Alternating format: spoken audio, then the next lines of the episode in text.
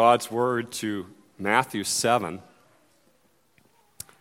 reading verses 15 to 23, and then also Luke 6, 43 to 45, where there's a parallel to Matthew's gospel. We welcome those visiting with us. We are going through the Gospel of Matthew, coming near the end of the Sermon on the Mount. Hear now the word of God. Beware of false prophets who come to you in sheep's clothing, but inwardly are ravenous wolves. You will recognize them by their fruits. Are grapes gathered from thorn bushes, or figs from thorn bushes? So every healthy tree bears good fruit, but the diseased tree bears bad fruit. A healthy tree cannot bear bad fruit nor can a diseased tree bear good fruit. Every tree that does not bear fruit is cut down and thrown into the fire. Thus you will recognize them by their fruits. Not everyone who says to me, Lord, Lord, will enter the kingdom of heaven, but the one who does the will of my Father who is in heaven. On that day, many will say to me, Lord, Lord, did we not prophesy in your name and cast out demons in your name and do many mighty works in your name? And then will I declare to them, I never knew you. Depart from me, you workers of lawlessness. Luke chapter 6. For no good tree bears bad fruit, nor again does a bad tree bear good fruit. For each tree is known by its own fruit. For figs are not gathered from thorn bushes, nor are grapes picked from a bramble bush. The good person, out of the good treasure of his heart, produces good, and the evil person, out of his evil treasure, produces evil. For out of the abundance of the heart, his mouth speaks. So far, the reading of God's holy word. May He bless it to our hearts today by His Holy Spirit.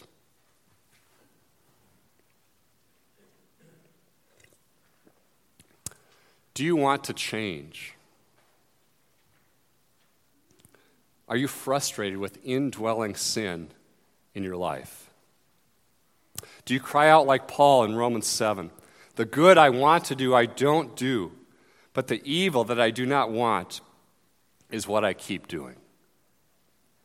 Is there hope for us? Well, thanks be to God, because of the gospel, there is hope. In his death, Jesus has dealt with the guilt of our sin. This is an aspect of justification, that there is a one time forensic legal declaration that we, sinners, are declared righteous by a holy God for the sake of Christ and his righteousness imputed to us, received by faith alone. That's good news.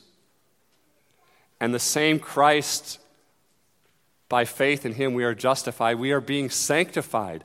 Christ is the sanctified one, who, by means of his sinless obedience, his suffering, his death, his resurrection, is consecrated in the place of his people. Christ is our wisdom, our righteousness, and what does Paul say? Our sanctification, our redemption. The entirety of the scriptures is about change. God is making those things that are wrong and sinful and broken and dark right and pure and holy and good and new. Redemption, repentance, reconciliation, the coming of the kingdom. These are biblical phrases that explain God is changing things. Today, we want to look at what Matthew 7 and Luke 6 teach us about bad fruit and good fruit, change and holiness. And we'll be summarizing in some ways what the adult Sunday school class has been going through. David Powlison's work is Dynamics of Biblical Change. So you'll see on your outline a number of questions that he asks. We're not going to go through all that definitively, but this is like a recap for those in Sunday school. This is where we are today. And for those who haven't been in Sunday school, an introduction to what I think he's helpfully teaching us. First, how can I change the bad fruit in our hearts? Kids, you see the illustration. You have an apple tree, and it's planted, and in the spring there's flowers. In the fall, what do you expect on that tree? Apples. In the ancient Mediterranean world, figs and grapes and olives were the main produce, and you would expect that figs would come from a fig tree. Negatively, if you have a thorn bush up in your garden and it has little berries that look perhaps intriguing from a distance, you get up close and you see those berries are not edible, and those thorns hurt. Thorn bushes bear thorns. That's what both Matthew and Luke are teaching. And the point is, our heart is like a tree.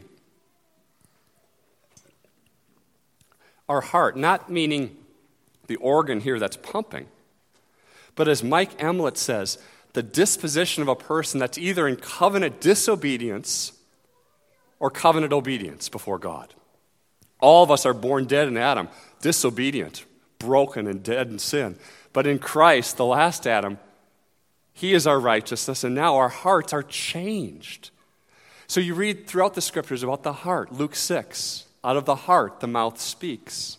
Psalm 19, the meditations of our hearts, referring to the covenantal aspect of our spirit and our soul and our mind and our inner nature.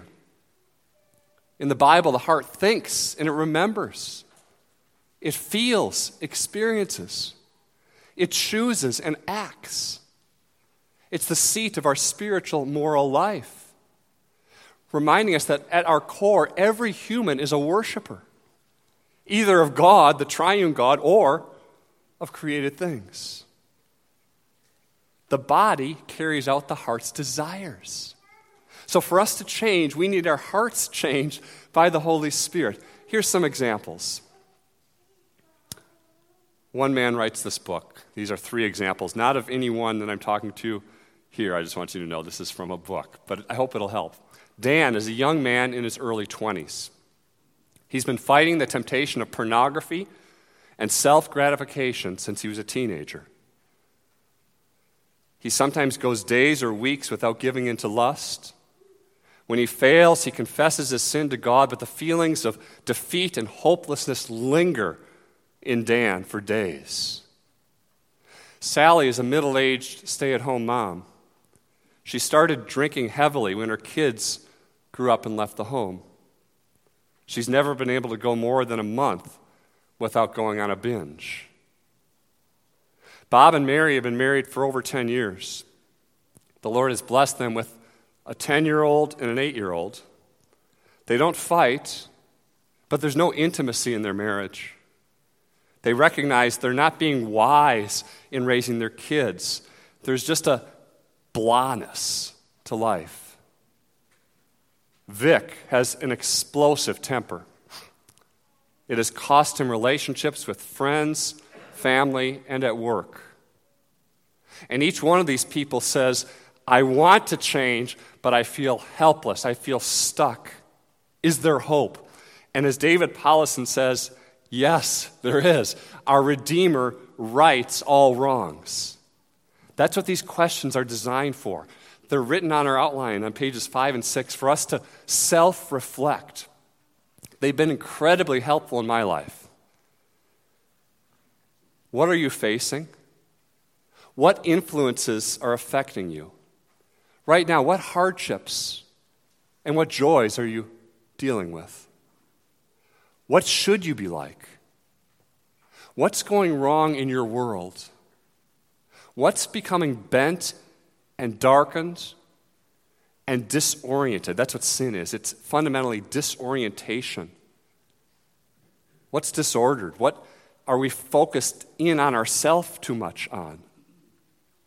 Why do you act and think, feel and react, remember and talk, fantasize and choose the way you do?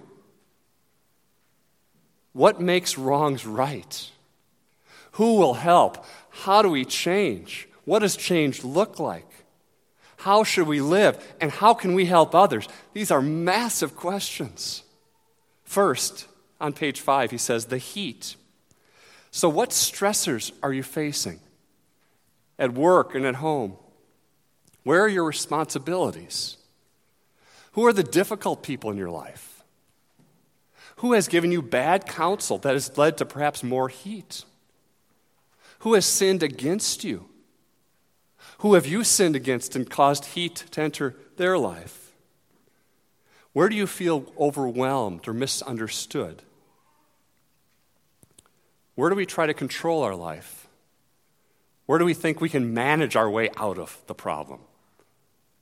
The heat. We all face it. Afflictions, sufferings, trials are heat as well. Then he goes on and says, How are you reacting to the heat? Here's the image coming right out of Luke. Thorns come from a heart, the condition of the heart, that is sinful. So, where are your buttons? He asks. Why did you think and react the way you did? Where are the hidden faults and the secret sins that we're covering? Where are the presumptuous sins that we're just boldly committing? When the heat comes, our thorns manifest themselves sometimes in exaggeration, thinking it's worse than it is. Other times, thorns out of the heart, minimize, no big deal, I'm good. Maybe we try to escape the heat by looking for refuge in a chaotic world. Life is stressful, so we escape. We try to numb the pain. We take pleasures and gifts of God and we turn them into idols.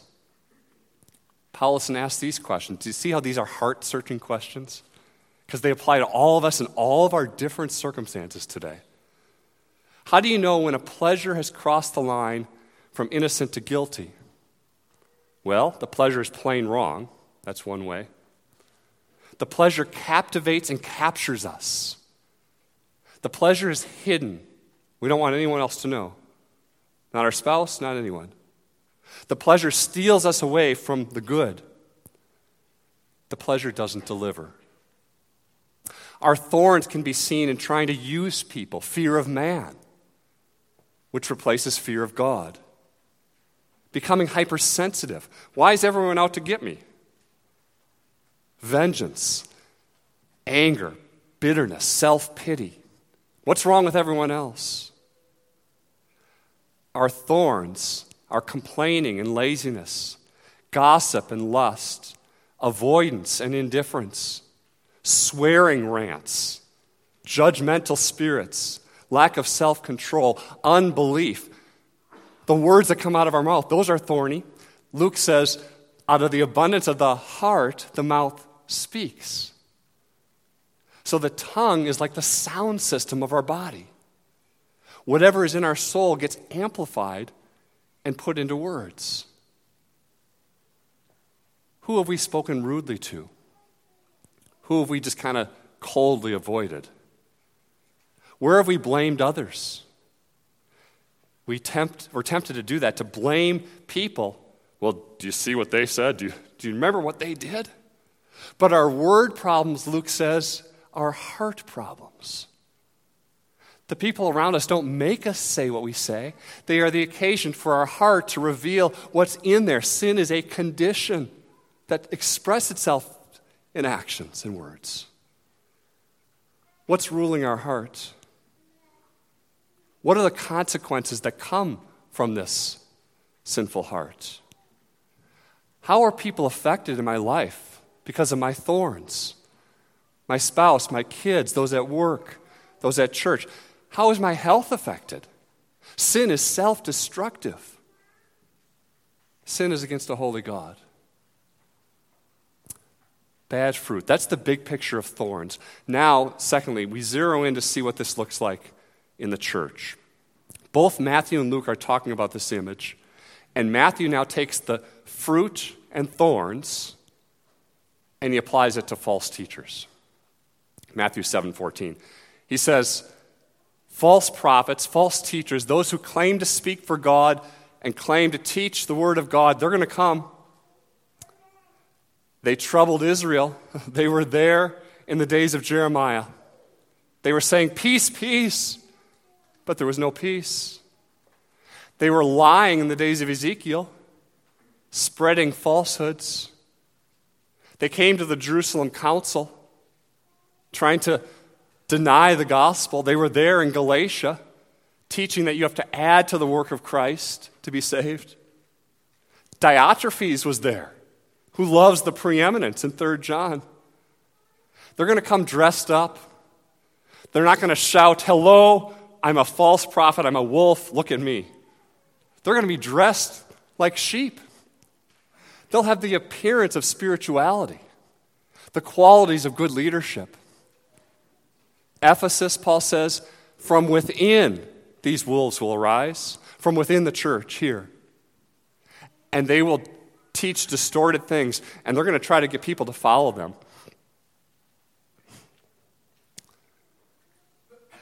In the book of Revelation, there's a false trinity the dragon, the beast, and the false prophet. The false prophet, Sinclair Ferguson reminds us, has two horns, Revelation 13 11, like a lamb. That's the Antichrist. Pretending not to be what he is, pretending to be what he is not. They're ravenous. That means, kids, like your dog, when you drop a piece of hamburger, that dog is so fast to grab that meat. That's what these wolves are. They're wanting to devour, to destroy. A sheep will never do that. A sheep may butt its head, may muddy the water, and sheep bite, and it hurts. But a sheep won't destroy. A wolf is after the people of God, not to give the people Christ, the bread of life, but to eat the people. The wolf is a deceiver. The wolf might be self deceived. The wolf might not think the wolf is a wolf, but the wolf is a wolf. Sincerity without truth is still wrong. The heart is deceptive and wicked. Beware, Jesus says. Don't be surprised. Don't be naive. Don't slumber. Don't fall asleep. Now, we know the rest of Matthew 7. Jesus reminds us don't be hypercritical. Don't go on a heresy hunt. But be discerning. Whoever preaches here, whether it's me or another man or the elders or the deacons as they lead you and love you and your own family, ask, What am I hearing? Is this according to Scripture? Open our Bibles. Ask me questions if you're wondering. What did that mean or where did that come from? Test the Word of God with the Word of God, the teaching, the preaching with the Scriptures, the things we listen to online the YouTubes and the podcasts and the accessibility to good material is wonderful, but be discerning in what you take in. So, what do you look for? Jesus says. Well, false teachers are like thorn bushes. Here's the image those berries from a distance that might look good, you get up close, that's poison. You've got to examine closely the teacher, not his eloquence not his giftedness, but his life. Open the hood. When you get up close, what kind of person is this? We're all sinners, and as Christians, saved by grace alone. Don't expect perfection. But is there humility? Is there the fruit of the Spirit? Is there repentance? And it takes time. Fruit grows over time. False teachers are all about themselves. Their name, their popularity, their books, their churches, their self. They use Christ to get religion. And so Ferguson says never confuse someone's gifts with the presence of God's grace in their life. Never balance the lack of God's grace to them, he says, with the exercise of their gifts. So important. Someone will say, Well, look at all I'm doing. Look at all the people that I've affected. Look at my influence. You better not question me. That's the stuff Jesus is talking about. No matter how gifted the false teacher is, he's a worker of lawlessness. He may be an antinomian, he may be a legalist. Legalists are lawless because they're not holding to Christ's law, but they're adding to it. They're holding others by it.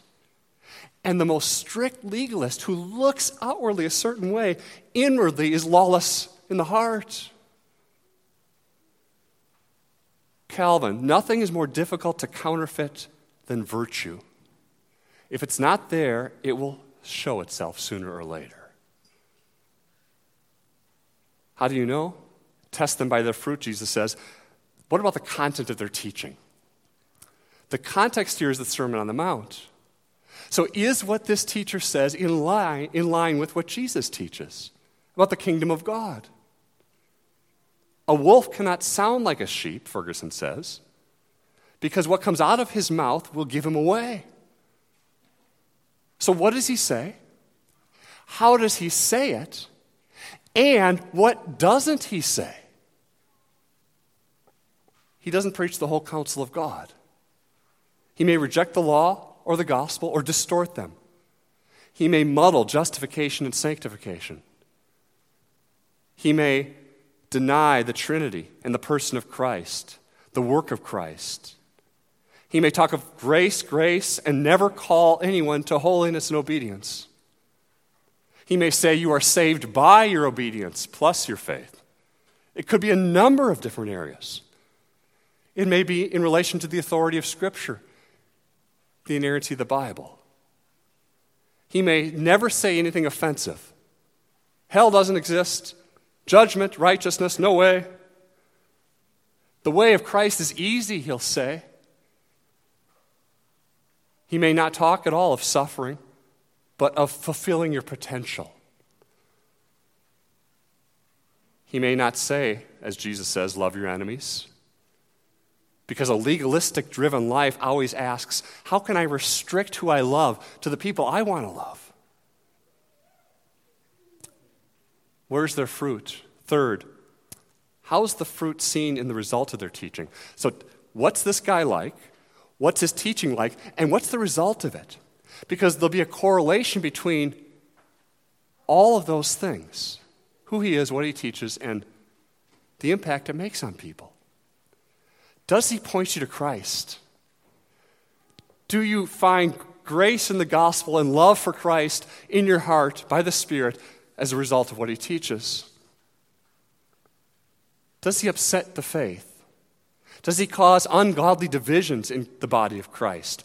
Does he promote bitterness, divisiveness, ungodliness? And if so, is it spreading like cancer?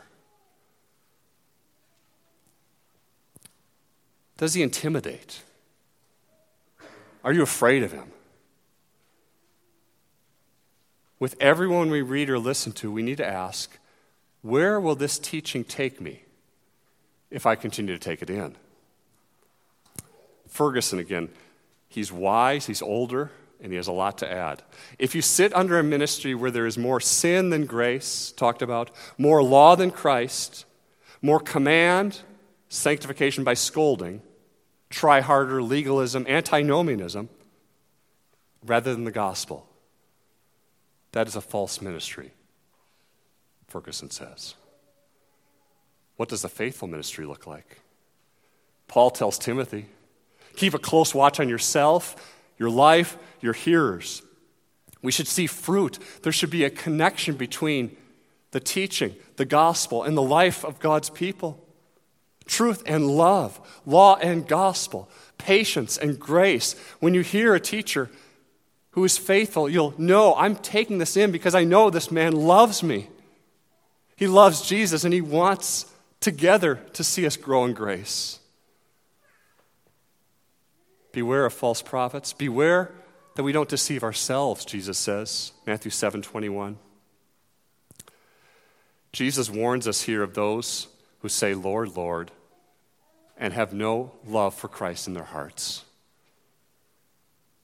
like talkative in Pilgrim's Progress. He joined with Pilgrim and Faithful, and he was all talk. Talk, talk, talk. He talked about prayer, talked about faith, talked about Christ, talked about repentance, but it was just words, and that's what Jesus is saying. Yes, profess your faith. Yes, publicly proclaim Christ as my Savior, Romans 10. I believe in my heart that God raised him from the dead. But the warning here is there are those who will say that and not believe it. The number of those who enter the kingdom is smaller than the number who claim to serve the king. Remember Judas? Said the right things, performed miracles, cast out demons, along what Jesus is saying here in Matthew 7, but he didn't know Christ. There was no personal saving relationship that he had with the Lord. Jesus is saying, Depart from me, you who just say it without loving me, without a change in your life. You say, Lord, Lord, but I'm not your Lord. I will say, I never knew you. A warning to all of us, to teachers, to missionaries, to church leaders. That we're not saved by what we do. It's not, okay, I was baptized, I took the Lord's Supper, I did this. We're saved by what Christ has done. By grace through faith in Him, and it makes an impact in how we live. Not perfectly. Jesus says, I never knew you. Dear Christian, these false prophets are bad fruit, and their trees are thrown into the fire. Hell is real, judgment is real.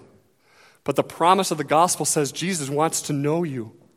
Bring your sins to him, your struggles, your sadness, your confusion.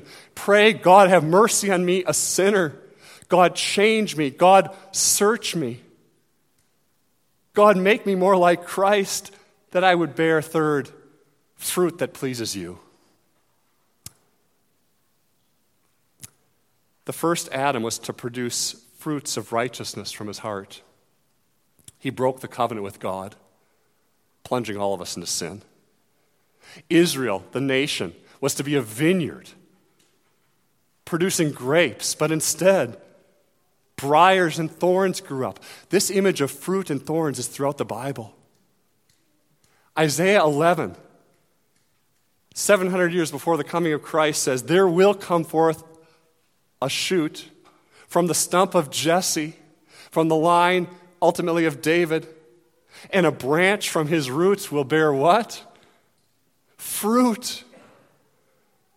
What is the gospel? God the Son became incarnate, was born of a virgin, suffered and obeyed the law on our behalf. Jesus is the man of Psalm 1 who is planted by streams of water, who always produced good fruit. This Son of God, Jesus, the God man. Jesus was crucified in our place. He bore the curse of sin we deserve. He took the hell and judgment that I deserve my heart, my evil, my sin, my thorns. He bore it. He drank it to its depths. Justice demands sinners pay the debt to the last penny. We could never repay it. Finite sinners cannot atone for the guilt of sinning against an infinite God. That's why a person who dies in their sins will spend eternity paying their debt. A sin against an infinite, eternal God requires a penalty of eternal duration, infinite punishment. That's what Christ bore for you, loved ones. The last Adam, the perfect Israel, he triumphed over sin and death and Satan, dying in our place for our sin, rising on the third day. He's seated at the right hand of the Father in glory. He's interceding for you now. What is the gospel? He's coming again. He will conquer his enemies. He will bring you to final redemption and salvation. That's good news. The man with good fruit took my thorns and bad fruit and bore it in my place and gave me his fruit and righteousness. Free acceptance with God on the basis of Christ's righteousness imputed to us, received by faith. resting faith, receiving faith, not faithfulness or fidelity. Christ's obedience is the meritorious ground on which eternal life is earned for you. Heaven was earned for you, Christian. He takes my sin and debt. He gives me his obedience and merit. He makes a proper satisfaction to God's justice for me. Divine justice is the foundation of the gospel. All the kingdom blessings are granted to us through him as a matter of justice. If we confess our sins, he is faithful and just to forgive our sins, to cleanse you from all unrighteousness. He gave you a new heart by his Spirit. Praise be to God. And now, as the Spirit produces fruit in us, we begin to look more like Christ. Fruitfulness is Christ likeness. It's the exact opposite of the false prophets and teachers. It takes time to grow. But you sit here and say, Where would I be today apart from the grace of God? And you think, This is where God has brought me, praise be to Him. I'm not yet what I will one day be. I want to be more like Christ, but by God's grace, I'm not what I once was. God is gracious. So we ask, how is God relevant? Question number five of Powlison. If we skip the gospel, which we've just talked about, when we're struggling, when heat comes, when thorns that are still present in our hearts begin to poke out, if we skip the gospel, we will be full of despair on the one hand, or pride in our performance on the other. But by the gospel, through the Spirit, our thorns become fruit.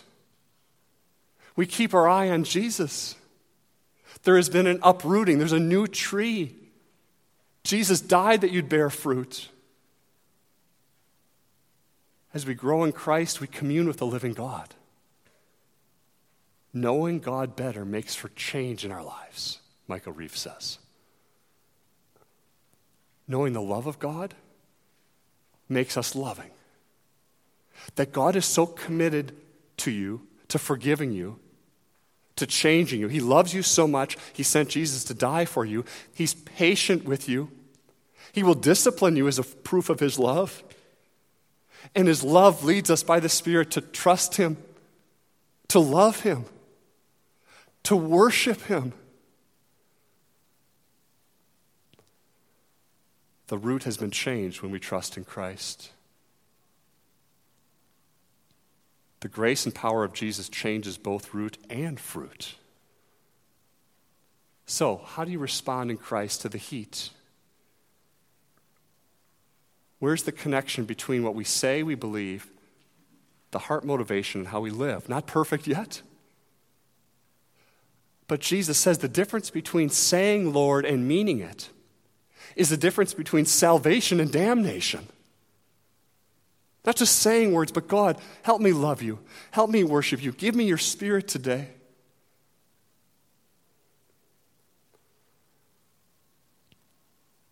Where there's repentance, not perfect repentance, we need to repent of our repentance. That's a sign that God's at work. What are some examples? Disappointing relationships. All of us have failed and disappointed people. Maybe someone sitting next to you. Maybe someone as a friend that you don't talk to anymore. Maybe someone in this church. When we disappoint others, a growing security in God brings more boldness to our relationships. When someone is rightly disappointed with me, where I've sinned against them, where I've missed things, where I've been slack or lazy. Go toward them, not away. Where we wrong them, ask for forgiveness. Say, I disappointed you. I hate that. I want to understand your concern. Ed Welch says, I want to hear the concern. Take it seriously. Your relationship with mine and me, it's important enough that I, I want to go to you, not distance myself. When you rest in God, you still feel the pain of rejection. the pain of being a disappointment. But you're stronger. You're not devastated because Christ, the gospel, is your security and foundation. That's a picture of thorns to fruit relationships. How about parenting? Thorns to fruit. There can be a pride in parenting. Follow the right formula, your kids turn out great. Thorns to fruit says, I can't change my, my kid. I trust in the Lord. I pray. I want to be faithful in raising them in the love of the Lord. But only God can change their heart. Here's a prayer, thorn to fruit. A mom prayed for her son God, do whatever it takes to save our son. Thorns to fruit. Thorns to fruit in secret sin. Behind David's adultery and murder was an internal problem, a heart problem. He lusted, he desired something God had not given him, much deeper than the outward symptom. The law couldn't provide for him, but God does in Christ. God says, Bring to me your sin, your presumptuous sin, your secret sin. Christ will cleanse you. He'll make you new. He'll make you more like Him. Thorns to fruit and growing old. Ferguson says one of the most fundamental differences between a Christian and non Christian is that the Christian learns to think from the future into the present. You see this when you visit elderly people. A non Christian person who's growing old has nothing to look forward to. They're all about memories from the past, and that's it. But Christian elderly people have everything to look forward to, and so do you, whether you're young or old. Because the Christian elderly person has been living the whole of their life in the future of the hope we have in Christ, a living hope through the resurrection of Jesus from the dead. One day we will sin no more. One day we will be sinned against no more. One day there will be no more thorns. We will see Jesus as he is. Until that day, God is changing us. As John Newton said, I'm not what I ought to be. I'm not what I want to be. I'm not what I hope to be in another world, but still I am not what I used to be. And by the grace of God, I am what I am. Amen.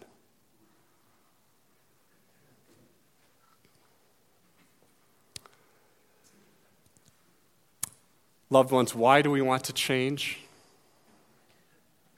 The goal is worship.